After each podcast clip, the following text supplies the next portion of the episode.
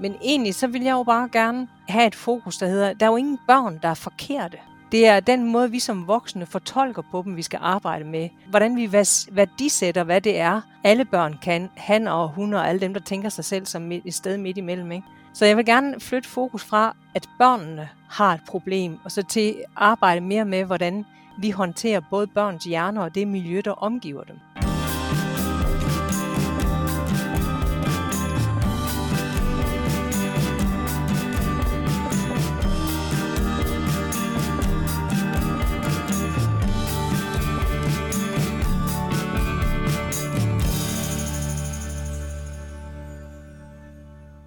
Jeg hedder Anne Knudsen, og jeg er lektor kant med i dansk og psykologi, men jeg har arbejdet med neuropsykologi og hjerneforskning i over 20 år. Og det er Anne Knudsen, du kan møde i denne her udgave af Didakter. Og det er altså fortrinsvis i praksis med genoptræning af børn og unge efter hjerneskader. Så har jeg været konsulent, og jeg har været deltaget i forskellige forskningsprojekter, og det her det er min tror syvende bog. Bogen, Anne Knudsen taler om, hedder Små forskelle med store konsekvenser.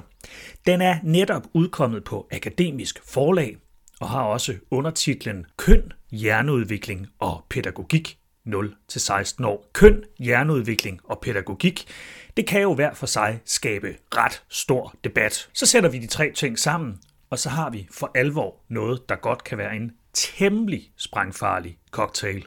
Hvis jeg skal spørge sådan lidt, lidt fræk, så kan jeg jo sige, hvordan tør du? Ja, det ved jeg da egentlig heller ikke lige. Men altså, jeg tror, det er nødvendigt. En af hovedpointerne i Anne Knudsens bog, det er, at vi risikerer at grave afgrundsdybe kløfter mellem kønnene, hvis ikke vi anerkender, at der rent faktisk er forskel på kønnene. Noget, der jo et eller andet sted lyder som et solidt paradoks. Altså det var jo egentlig også meningen, at det skulle lyde, som det var det, fordi jeg gerne vil skabe lidt opmærksomhed om, at vi skal passe på bare at tænke, at vi skal øh, behandle alle børn lige eller kønsneutrale, og så udligner det sig i den sidste ende. Fordi hvis vi gør det, så kommer vi til at gøre det, jeg kalder stigmatisere i køn.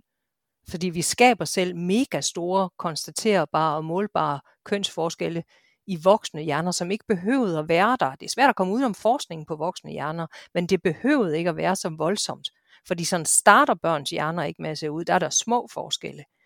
Så derfor vil jeg jo gerne, at hvis vi nu havde fokus på hjernemodningen, at der er en forskel på piger og drenge der, og hvad det så kan komme til at betyde. Og det er ikke et faktum, der kan diskuteres. Det er alle forskere enige om i alle lande, at der er hjernemodningsforskel, som udlignes over tid.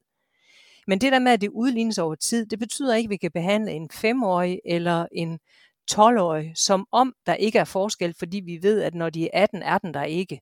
For den er der, når de er i indskolingen og når de er i udskolingen.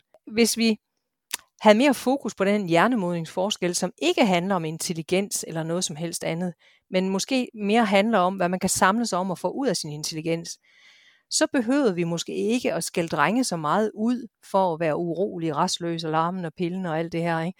hvor man lynhurtigt kommer til at tænke, skal han have stillet en ADHD-diagnose? Det kan da ikke være rigtigt, der sidder så mange drenge i børnehaveklassen med ADHD. Hvad kan det være? Ikke? Ja. Eller en ting, altså, en ting er, at det er synd for drenge, at de kommer for tidligt i skole, men det er da også synd for pigerne, at drengene kommer for tidligt i skole. I Anne Knudsens nye bog er der blandt andet særlig fokus på børn og deres hjerner i indskolingsårene. Og det fokus, det bevarer vi lige her i Didakter. Her sætter Anne Knudsen ord på, hvilke konsekvenser det kan have. Hvis man for eksempel altid sætter de ordentlige og stille og velopdragende piger sammen i gruppearbejde med indskolings meget livlige drenge. Det gør, at vi træner pigers hjerne benhårdt i dyr, børns service og omsorg i lavlønsområdet. Ikke? Uanset om de har en IQ på 127 eller 147, så vi ender med at skal lave kvoter for dem i den sidste ende. Ikke?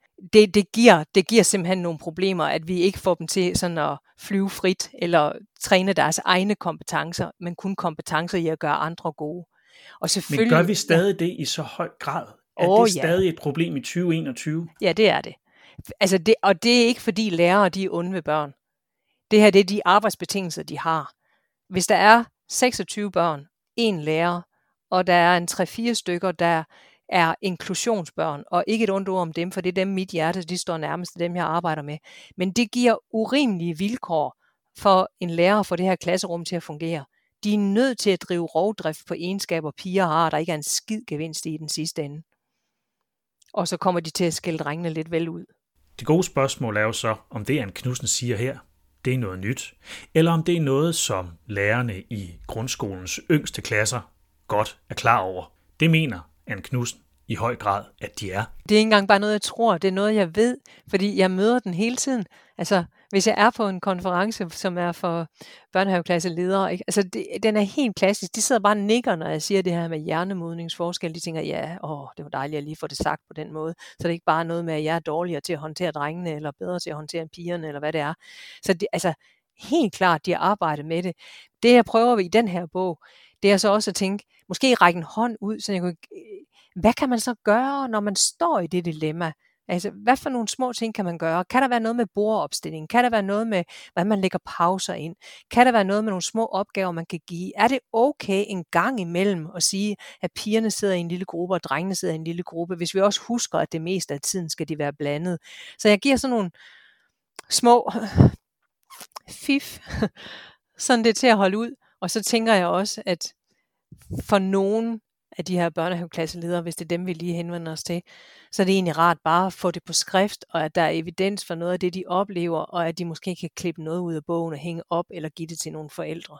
Jeg er selv far til to børn i den aldersgruppe, Anne Knudsen taler om her. En søn på fem og en datter på syv. Hvis du skal give mig et godt råd i forhold til, hvordan jeg opdrager de to dejlige unger, hvad skal jeg så gøre? Jamen, vi skal holde op med at have det her lidt ensidige fokus, der har været de seneste år på, at piger og drenge skal det samme. I stedet for, så synes jeg, at man både som forældre og professionelle skal have fokus på, at piger og drenge kan det samme. Og de har lov til både at være kønsstereotype, når de har lyst til det, og de har lov til at både også at falde uden for kønsstereotypierne, hvis de har lyst til det. Vi skal måske være mere rummelige i vores måde at fortolke børnenes signaler på.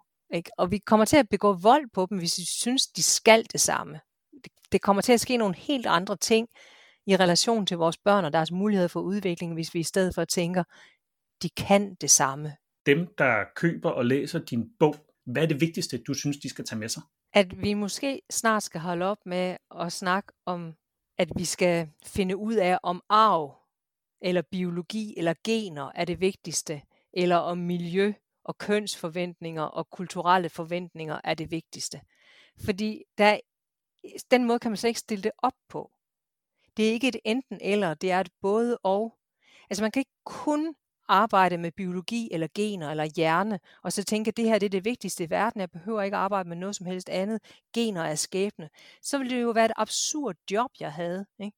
Altså jeg arbejder med genoptræning efter hjerneskader, og hvis jeg troede, at hjerner ikke var plastiske og påvirkelige forandringer, jamen så er det da et tåbeligt job at få, hvis ikke jeg troede, jeg kunne være med til at lave nye strategier for genoptræning efter en skade. Men omvendt, så kan vi heller ikke kun altså, gå direkte over i den grøft, bare som en modstand mod hjernedeterminismen, og gå over i den grøft, der så hedder det hele er en social konstruktion. Fordi den holder heller ikke. Jeg mener, fordi så skulle, vi jo kunne, så skulle vi jo også kunne tænke, at alle børn kan lære alt. Og alle pædagoger og lærere og alle andre professionelle, der læser den her bog, eller bare hører den her podcast, de sidder og tænker, jamen det ved jeg jo godt, at det jo ikke er det, der er succeskriteriet. Alle børn kan ikke lære alt. Succeskriteriet er, at man rykker i forhold til sit udgangspunkt, når man arbejder med børn og unge. Og det er ikke bare genoptræning, men det er også i pædagogik. Så derfor vil jeg gerne have, at vi bliver bedre til at tænke, at det er et og Hjerner udvikler sig, som de bliver påvirket til. Ja, køn er en social konstruktion, men den bygger oven på noget neuralt. Så vi er nødt til at have begge dele med, for at give vores børn en chance. Anne Knudsens nye bog, Små forskelle med store konsekvenser, er altså netop udgivet på Akademisk Forlag. Find mere om bogen på akademisk.dk. Der er mere didakter der, hvor du lytter til podcast. Mit navn er Andreas Munk Stavgård. Vi høres ved.